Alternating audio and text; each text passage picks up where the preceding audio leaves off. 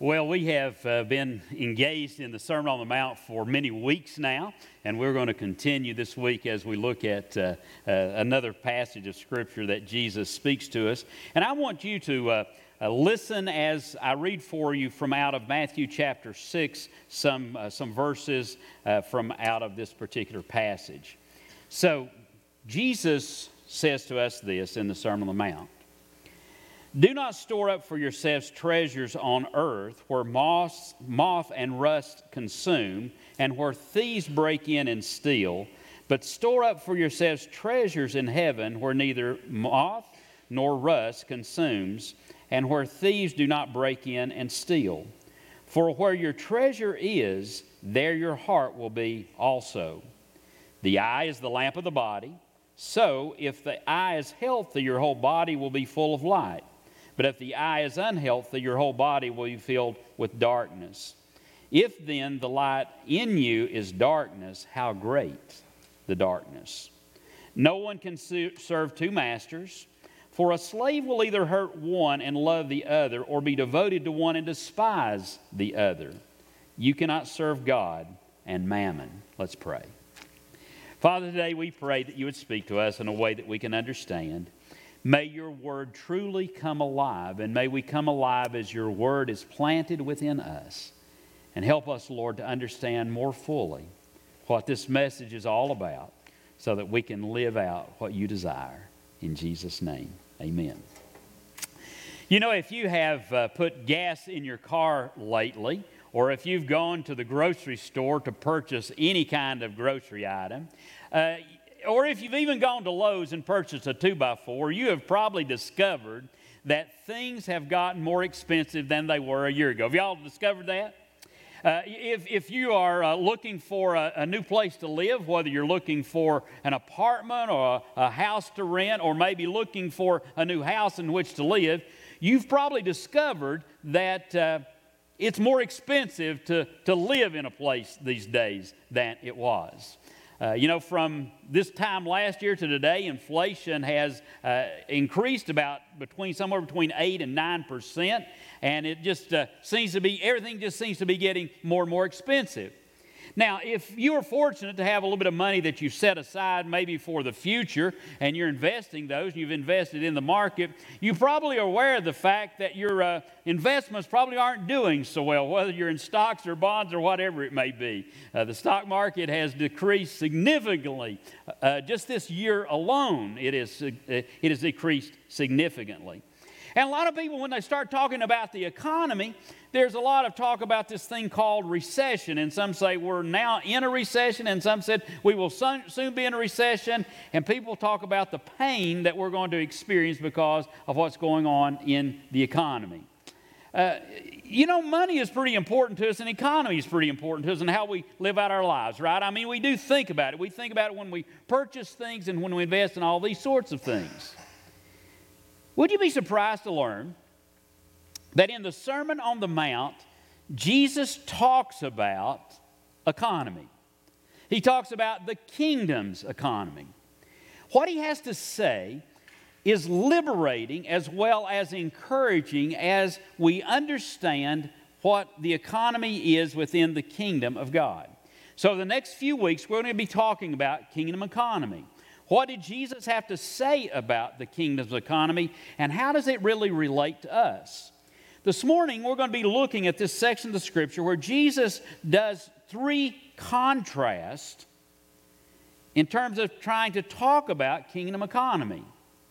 He contrasts uh, this, this matter of, uh, of, of storing up treasures in heaven versus storing up treasures on earth having good eyes versus having bad eyes, and serving God versus serving our possessions. So, we're going to kind of dive into those contrasts this morning and see what it can teach us about how we live out our lives in God's kingdom in terms of the economics. A few weeks ago, uh, Patty and I traveled over to Arkansas where we had the opportunity to take care of our two granddaughters who live uh, near Little Rock as their parents were going off to a conference for a few days. Now, we always enjoy that opportunity to take care of the kids, and so we really enjoyed being there. Well, one day while I was seated uh, in the floor with my uh, two year old plus granddaughter, Lydia, she came up to me and said, Papa, I want $10. Now, being a good papa, you know what I did, don't you? I took out my billfold and I found a $10 bill and I gave it to Lydia. But that's not exactly what she wanted. What she wanted was change so she could put it in her piggy. Now, she's from Arkansas, so it's not a piggy bank, it's a razorback bank, okay? And I gave her all the change that I had, all the change that I'd taken out of my pockets the night before. I even went and raided Patty's purse and took some change out of her purse so that Lydia could put money in her Razorback bank. Even at an early age, she understands something about storing up treasure. You know, we learn from an early age how important it is to save and to store things.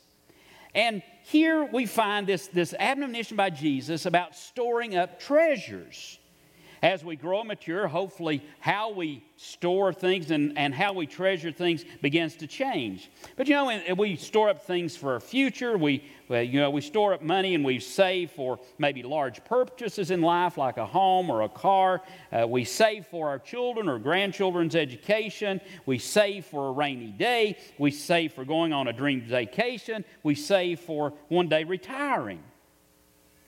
Oftentimes, too, there are things in our lives that we, that we take care of as a treasure that have special meaning to us. Some of those things may be something that we have inherited. It may be a treasure from uh, that we have purchased. You know, we may uh, collect certain things. There may be this vintage car that we've bought, and these are treasures that we have in life. There seems to be, as human beings, we have this uh, this this propensity to store up stuff. Given that, Jesus' words give a little bit of rub to us where he says, Do not store up for yourselves treasures on earth. Do not store up for yourselves treasures on earth. Now, given Jesus' words, is he saying that it's wrong for us to invest for the future? To have items and possessions in our lives that are important to us that we treasure in some way. Is he saying we shouldn't have that? Is this some way in underlying a message that says, you know, we need to sell everything we've got, give all of our stuff away, and live in poverty? Is that what Jesus is saying? Now, there's some people who hear that kind of call in their lives and they do that.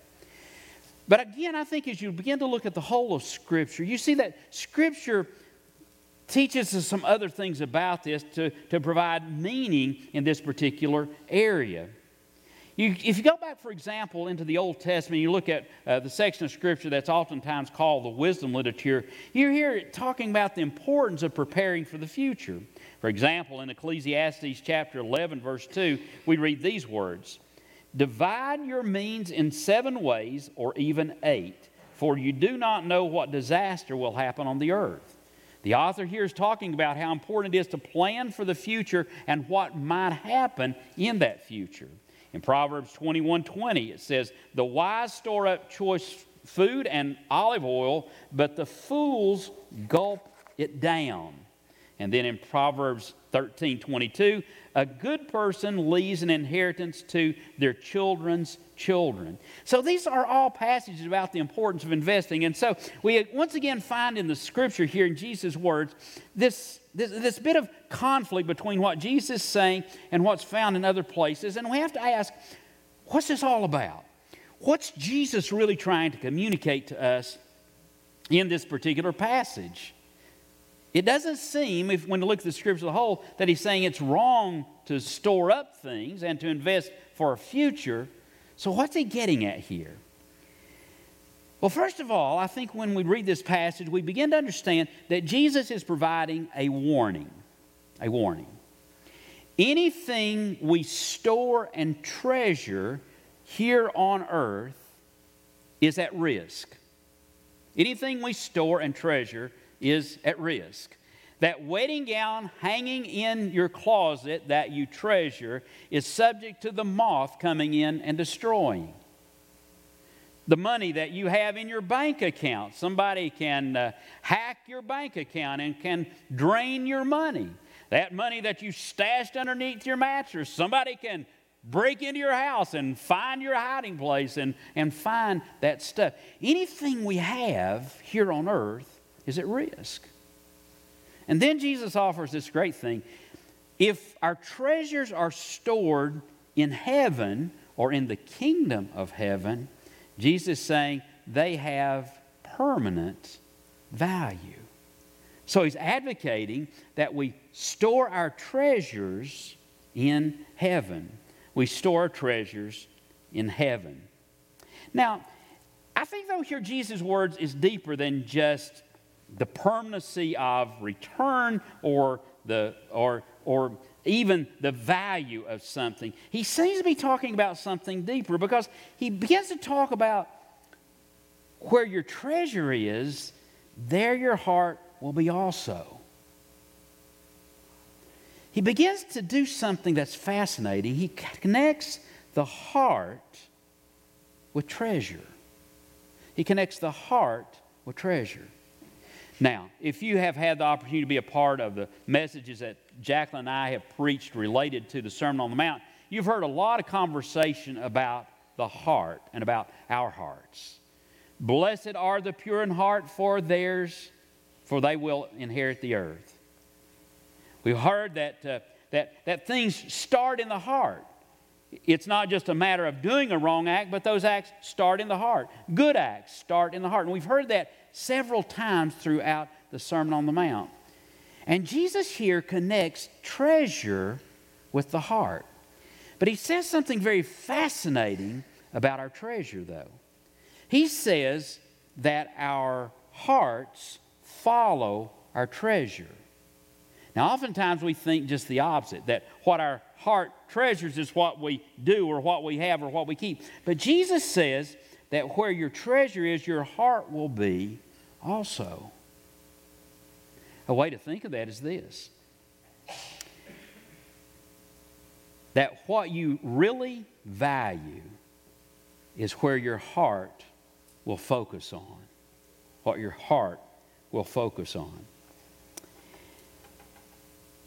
I believe that it is possible for all of us to look at how we use our resources and discern from that where our heart really is. I think we can take out our bank account and we can look at, at, at how we spend our money, and that will tell us what we really value in our lives. For example, a person can say, I really love God.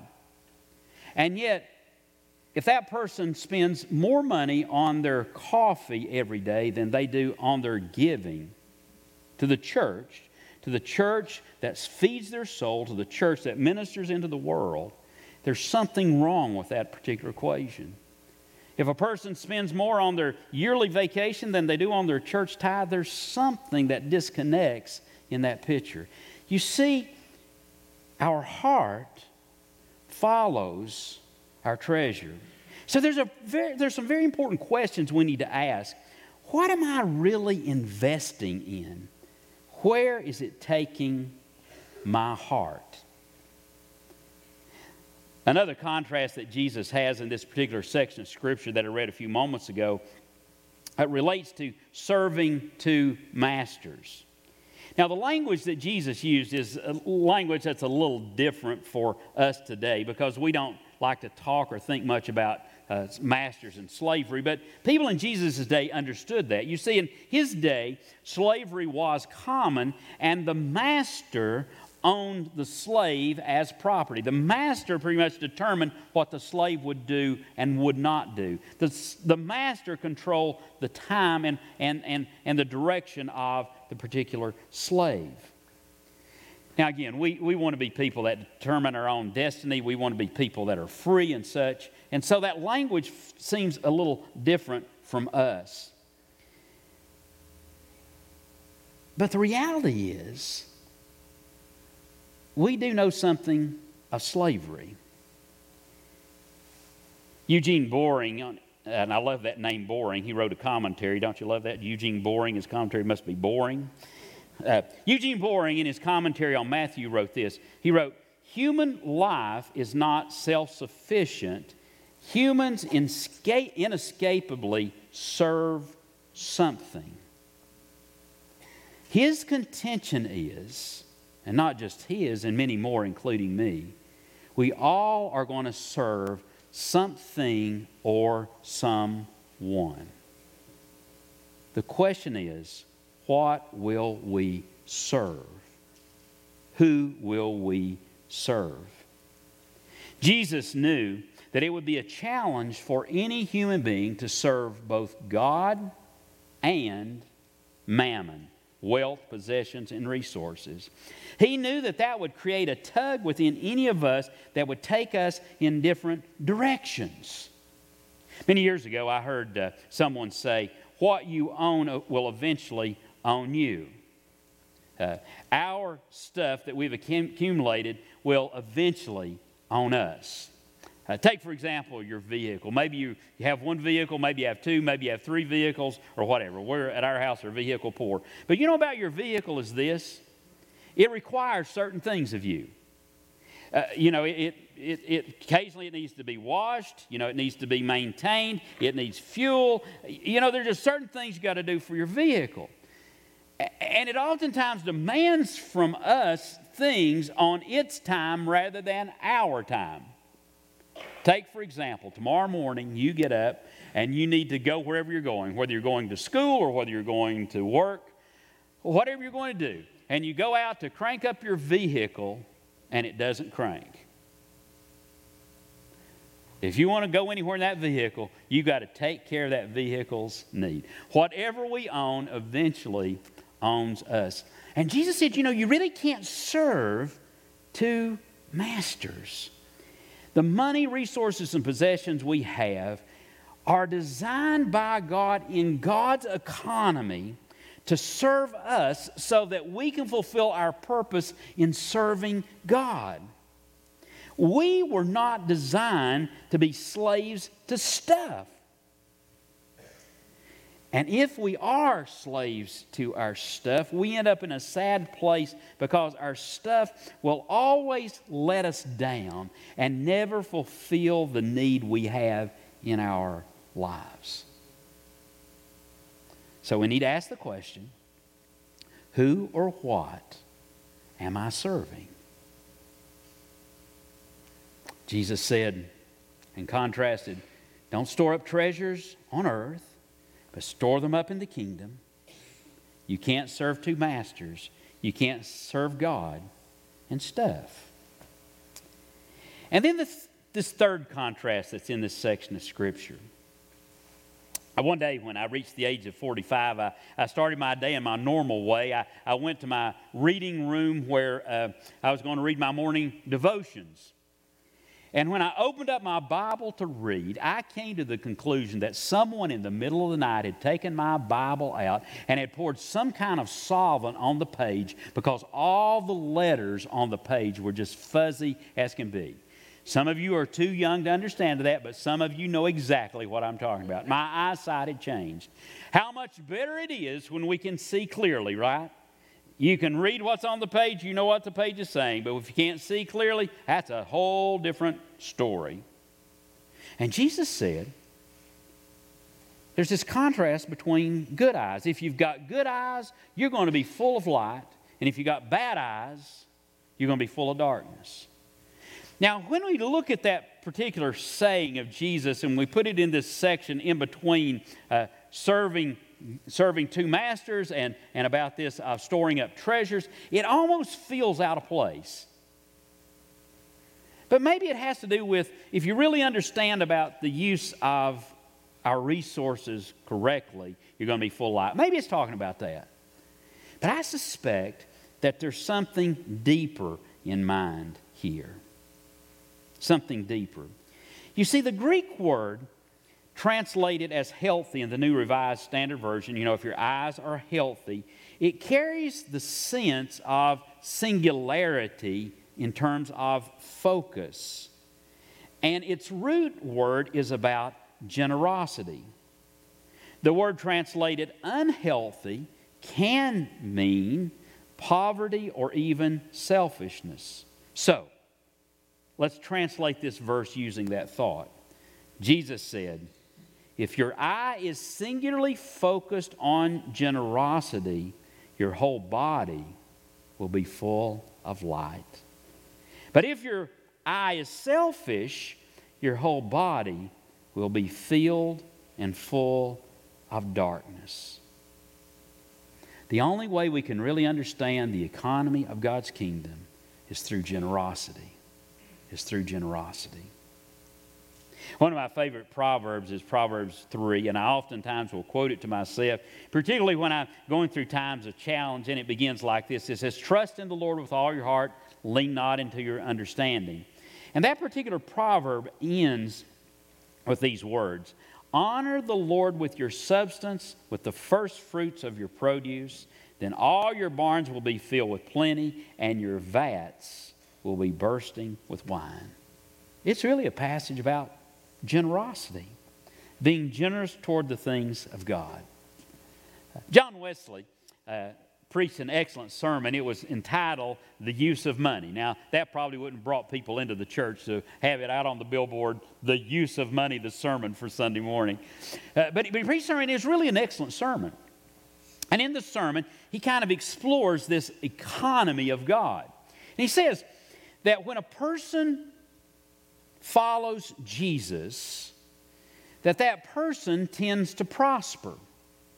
That person, the way they spend their money, uh, tend to be better in how they do that, and so they tend to gain in resources. And then by following God, there's oftentimes this blessing that flows into people's lives, and so people tend to prosper when they follow God. But he also realized that as people prosper and have more resources, that there is this tendency that people rely more on their resources than they do on God. And so Wesley tried to deal with this dilemma. As believers, we tend to prosper, but as we prosper, we tend to slide away from God because we depend more upon our resources than we're depending upon God. And so Wesley came up with an antidote to this problem. He wrote this Make all you can, save all you can, give all you can. For Wesley, being generous was the antidote that prosperity of leading us away from God would lead us back to God through our generosity. Not long after Patty and I were married, we lived in a, a rural area. There were more cows than there were people where we lived. I was the pastor of small, four small churches, and this was in the southwest portion of Virginia. Uh, one day I, I went to get the mail out of our mailbox, and in the mail that day, there was an envelope and that envelope had on it to whom it was addressed, and it said, Paddy, P A D D Y, instead of P A T T Y, and it said Patty and D Y, D E W I T E, instead of D W I G H T. And then it had our town, Saltville. It didn't even have the state on it or a zip code. And up on the who it was sent from, the sender, it had the name Hallie. Now, I want you to know had we not lived in a rural setting where our postal carrier knew everyone by name and knew everything there was to know about everybody, we would have never have gotten that particular envelope because it was not properly addressed. There's a sermon actually in that of knowing and people knowing your name, but it's not that that I'm going to get to here. Opened up that envelope, and inside that envelope was a $5 bill. No note, nothing else. But I knew who Hallie was. Hallie was a special need adult who had virtually nothing. She lived in this small little White House. I don't even think they had indoor plumbing. But she wanted to give a gift to her pastor and her friend Patty. She was laying up treasures in heaven. This poor but generous woman laying up treasures in heaven. Let me tell you, sisters and brothers, that's about the kingdom economy and generosity. Let's pray. Father, today we thank you that you are a generous God. And Lord, as our King, we want to be like our Father. Plant in our hearts the spirit of generosity, hearts that are generous toward you and toward others in need around us. And Lord, let us experience the benefits of your great kingdom's economy through Jesus our Lord. Amen.